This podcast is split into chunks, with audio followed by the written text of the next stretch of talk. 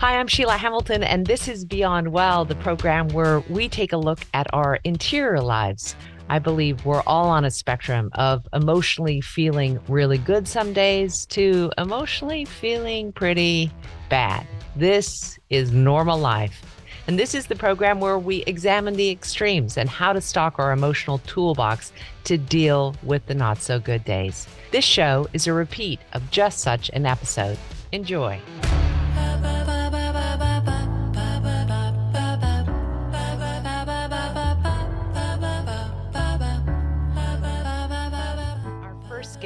Is the author of get this 14 award winning novels, memoirs, and works of nonfiction, including the best selling Kick Ass Women series. The reason that I asked her to be a guest is her last book was just so well written and so on point for what we're talking about. It's called In Praise of Difficult Women. And I think that sometimes when we are trying to make decisions and live in integrity with our own values, the outside world might see us as being difficult because the role, especially that women are supposed to take, it is a surprise to people when we actually express our own wants and needs. But Karen Karbo made a miraculous move that I think is one that many people, especially women of mid age, dream about making. And I hope that you really take away some of this incredible advice that Karen Karbo has about living your authentic life. Karen Karbo, welcome to our program. When I did this, um, started this project, you were one of the first women on my mind because of your willingness to actually leave your country leave the country that you had grown up in where you had all of your success as a writer and start over. Can you like walk me through? Yes. Well it sounds you know the way that the shorthand version of it sounds that, that just one day I woke up and and this was this was going to happen. And in point of fact, I'm not sure if it would have happened if we hadn't discovered this place in France. I guess a sidebar is to people who often think, I can't stay in this country. I can't stay in the United States anymore. Which I actually wasn't one of those people. Like I just thought, you know, where where we lived in Portland was great and we had great friends. But we did in 2010 discover this village in France. And a friend of ours who's uh, an attorney in Portland and a mad, crazy Francophile had discovered this little village named Collioure. And she invited us to come. She did this great thing where she found this big house and she would invite friends to come and basically rent a room room. They all had their own bathrooms for 50 bucks a night. And then that sort of funded her to be able to stay there for six or seven weeks in the early summer. Um, our daughter was going away to college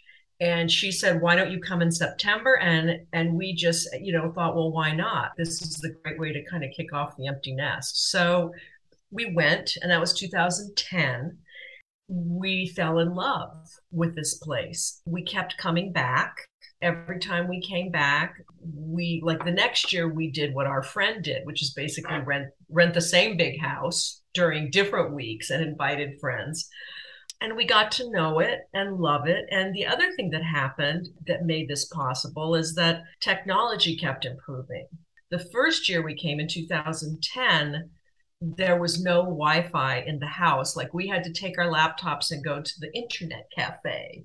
It was kind of like this cheesy sports bar where they would watch football and tennis and rugby and anyway so but even the next year the house in the house that we lived in they had installed wi-fi which was as good as the wi-fi we had in portland and then by the next year the wi-fi was faster Meanwhile, all of our phones, like the first year, you know, you had to like rent a phone for international travel or you had to get a plan and it was complicated. But by the time like 2017 came, our phones worked. Um, we started bringing work here. We started staying a little bit longer. I would email people and say, I'm writing to you from France. And you know what? People, it turns out they didn't really care where I was coming from. Uh huh. Yeah. Like it was mildly interesting and it was interesting because we were nine hours ahead of the west coast yeah. but only six hours ahead of new york. Right. So it was very easy to conduct business. And it just occurred to us that because my uh, husband is in computer technology and security, and he now has clients in the US and clients here. It, it was something that our, as our love for the village grew and we started knowing people, and it just became clear that this was something that we could make work. Can I ask um, you about the interpersonal and sort of psychological stumbles, first of all? How do you get on the same page with your partner? Because I've known people who dream of this kind of fantasy, and one year the wife might want to do it and the husband is completely not interested. The next year, the husband is so gung ho, and the wife has, you know, she's made friends at tennis, whatever, whatever it is that gets yeah. in the way of people actually really problem solving do we do this together? So take me through that process.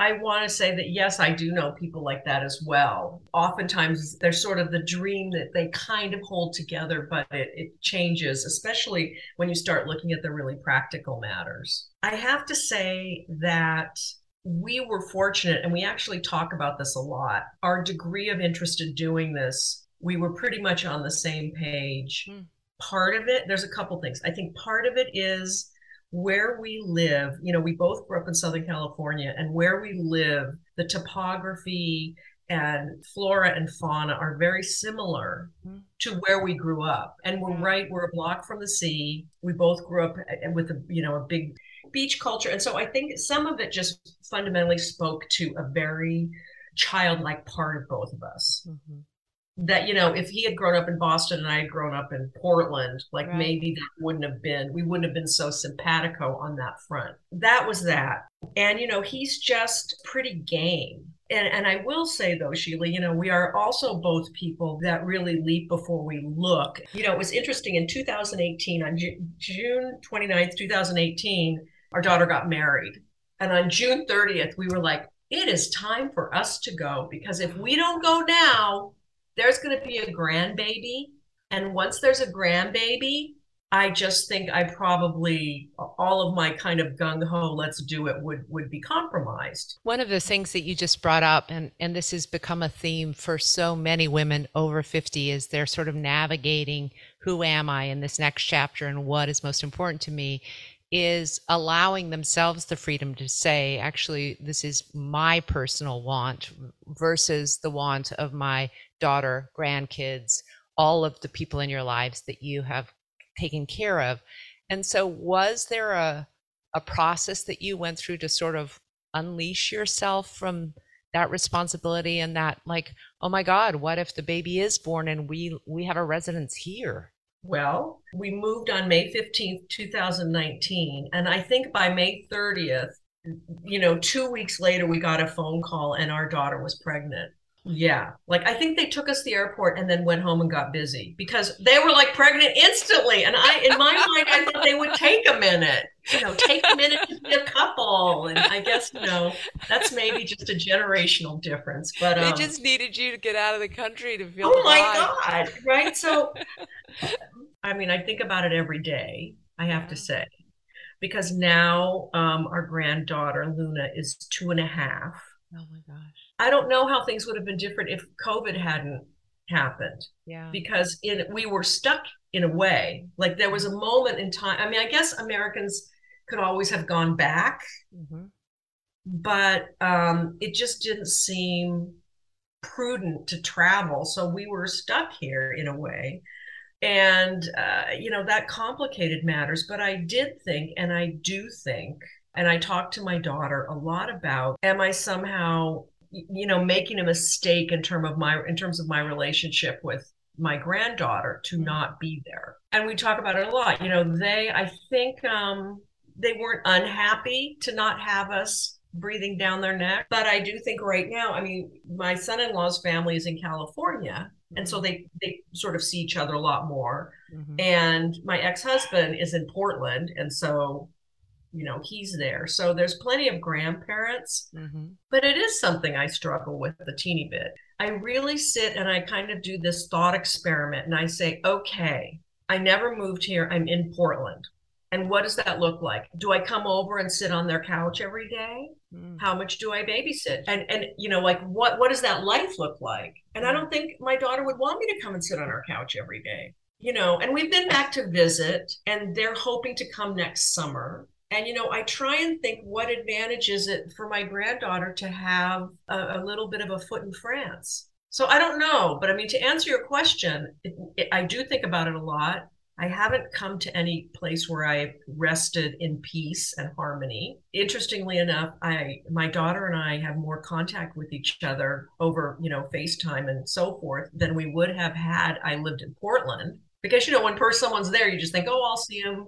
Totally. So, but it, but it is the thing. It is a thing. I have no answer other than I still feel like we made the right choice. I'm looking always at this sort of synergy between these interviews and these conversations with women. And I love that even if you become 100% committed to your version of how you want to live this part of your life with more creativity or with more passion or in a different country, that it is never a settled matter, that you always have that psychological what if, if I should, all of that training that we've had I think as women to say, Am I doing enough for others? And am I doing enough for my community? Am I enough? One of the reasons I really wanted to talk to you was your book was kind of about how do we shed a lot of this expectation? How do we actually make it okay to do what we believe is best in this moment and in this time of our lives? Well, you know, you make a choice that you think is the right choice, but that doesn't mean that you don't have doubt or places where you're unsure. Not that it's a, a binary choice, but I think you know people or women who decide well i can't do that for myself. I have to stay here. I have to be able to be a grandparent or be there then, then i'm sure they're thinking about what is it that i could be doing in this sort of latter part of my life to really enrich myself that i am not doing? And praise of difficult women you know a lot of these women made bad choices interesting choices unu- you know unusual choices. But i think at the end of the day they were willing to pay the price for living, for stepping fully into who they were. Mm. It's not that anything is free, and it's not that just because you're being true to yourself in that way, you don't have second thoughts. Right. It's that what do you give up when you completely turn off that part of you, you know, that is so vibrant and curious and interested about the world because you believe that you need to, you know, be the grandparent I was, as a young journalist, completely riddled with guilt to go back to work. My daughter was really into me being home. She was super into it. And it was only in our conversations, like when she was 12, 13, 14, that she told me how proud she was that she had a working mom and that she thought it was super cool that she got to go to concerts and be backstage. So, all those years, I'm riddled with the guilt and the feeling that this is horrible and actually in conversation with the person it impacted most she's like no that was really cool. I was really different than the rest of the kids. I loved that.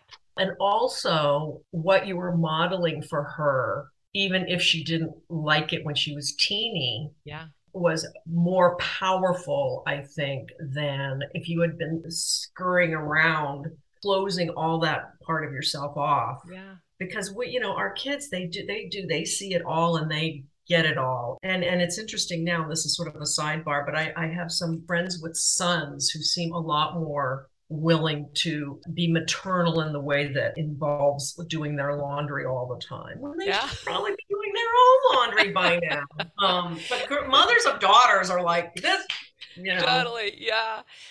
was there any part of this decision that you think harkened back to like a seven year old you, a part of you that was just a total adventure of you know like make that decision and go be in that moment? Well a couple things. Yes. First is that my um my father was actually born in poland. Oh. and so he moved with his family to chicago when he was nine years old. I grew up in southern california and he was always kind of the weird dad. He was not the dad who was out barbecuing doing cannonballs into the swimming pool. He was like a reader. He was erudite He was thoughtful. He had like impeccable kind of European manners. And he was sort of the weird dad. And I adored him. And my grandmother's English was incomprehensible. So I am on, I'm first generation on that side. We were not there in the United States that long. Yeah. Really. It's not like they came over on the Mayflower. So you know how i saw my dad being in the world from the time i was born was a more european orientation yeah. So i i felt like it wouldn't be completely weird. And plus i had been to france like about 27 times by then. And then also you know my mother died when i was 17 hmm. you know she had dreams and things that she had wanted to do that she kept putting off in part because she was waiting for me to go to college which i did that fall when you lose a parent young or, experience something like that, especially one who had wanted to do things that she never got to, is you realize that really things could happen that would keep you from moving forward or doing this thing. Wow. And you know, part of me thought like I got to get over here so that I can keep walking up and down the hills of this village before I have my walker and my hip replacements. And when you lose someone young like that, my mother was 46, like you realize like if you're going to go, if not now when? You know what's going to happen. That's right. There's no dress um, rehearsals. And it feels on. really real. Totally. In a really actionable way when you're when you've had that. So I think those two things, and and also a just irrational ability to think I'm gonna be fluent in French before I die. Yeah. If it kills me, it may kill me, but it's Can I so hard if someone and and i'm not going to say that other women listening might have the desire to move to france although many people do of course but it, say they have the desire to ride again or to ride horses again or to do something that other people might deem really really crazy what questions do you ask yourself about what is going to be most important for you at this stage to actually help you zero in on what to do next you know, we, we all we have Marie Kondo to thank for sparking joy. But I think all of us know instinctively something that sparks joy. That if logistics were not part of it, if money was not part of it, if time was not part of it, what would, you know, make you feel just giddy, mm. delirious? And yes, maybe it's horseback riding. You know, maybe it's ballroom dancing. Maybe it's painting I think if that, I think if we're honest with ourselves, we feel that little firework fizzle up in there. Mm-hmm. Being quiet enough to know what that is. I mean, I think a lot of times it's like people will will be instructive and say you have to go on the yoga retreat for, and you're thinking, okay, but like, is this going to be my thing? I mean, and and and you, you know, but I think that we know, and and it often, as you suggested, it often does come back to things that really excited you when you were little and then I think you can work around it. And it's amazing because even a little small dollop, um, like you brought up horseback riding, you don't need to like buy a horse. Like you can lease a horse because mm-hmm. everybody needs their horses worked. And you can ride that horse once a week for one hour and it can change your life. Oh my God, I, that, that just gave me chills. I think that's some of the best wisdom that I've heard around this because I think what happens is people say, I don't know what to do because I really don't know what my passion is. I gave up my entire first few decades to my family and I don't know what I'm passionate about. And what you've just opened the door to is can you try it for an hour? Can you try that thing that you yeah that, you, that you've dreamed about or you loved or and you know you don't have to go get a barn and a farm. You just have to yeah, exactly. get on a horse for an hour. You know, that's exactly really wonderful prioritizing something that gives you so much happiness then allows other people to do that for themselves because there's not enough happiness. Karen, I'm just going to kind of close by asking a really practical question about the practical obstacles that you guys faced. I've followed your blog and absolutely love reading mm-hmm. the minutia of adapting you. to French life, not just the language, but the forms and the getting this done. And how do you reconcile kind of the dream that we want for our life versus this drudgery reality when it comes to adapting to something new and challenging? Yeah.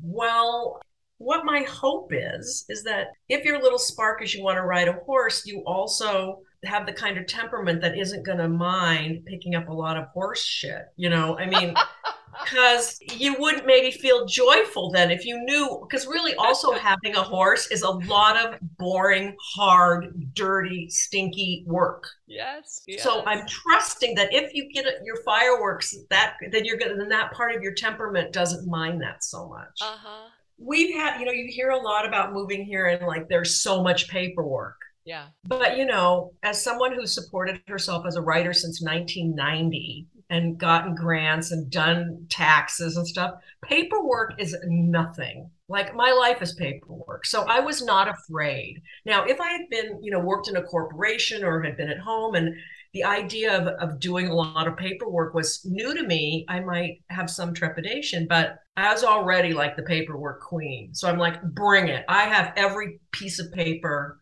And it's true, the French require every piece of paper that your hands have ever touched Uh-huh. regarding an issue.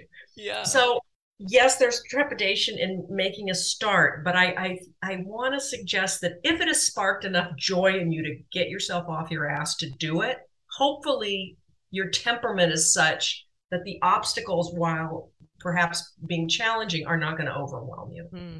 do you That ever re- what I do you ever regret your choice karen Not a minute.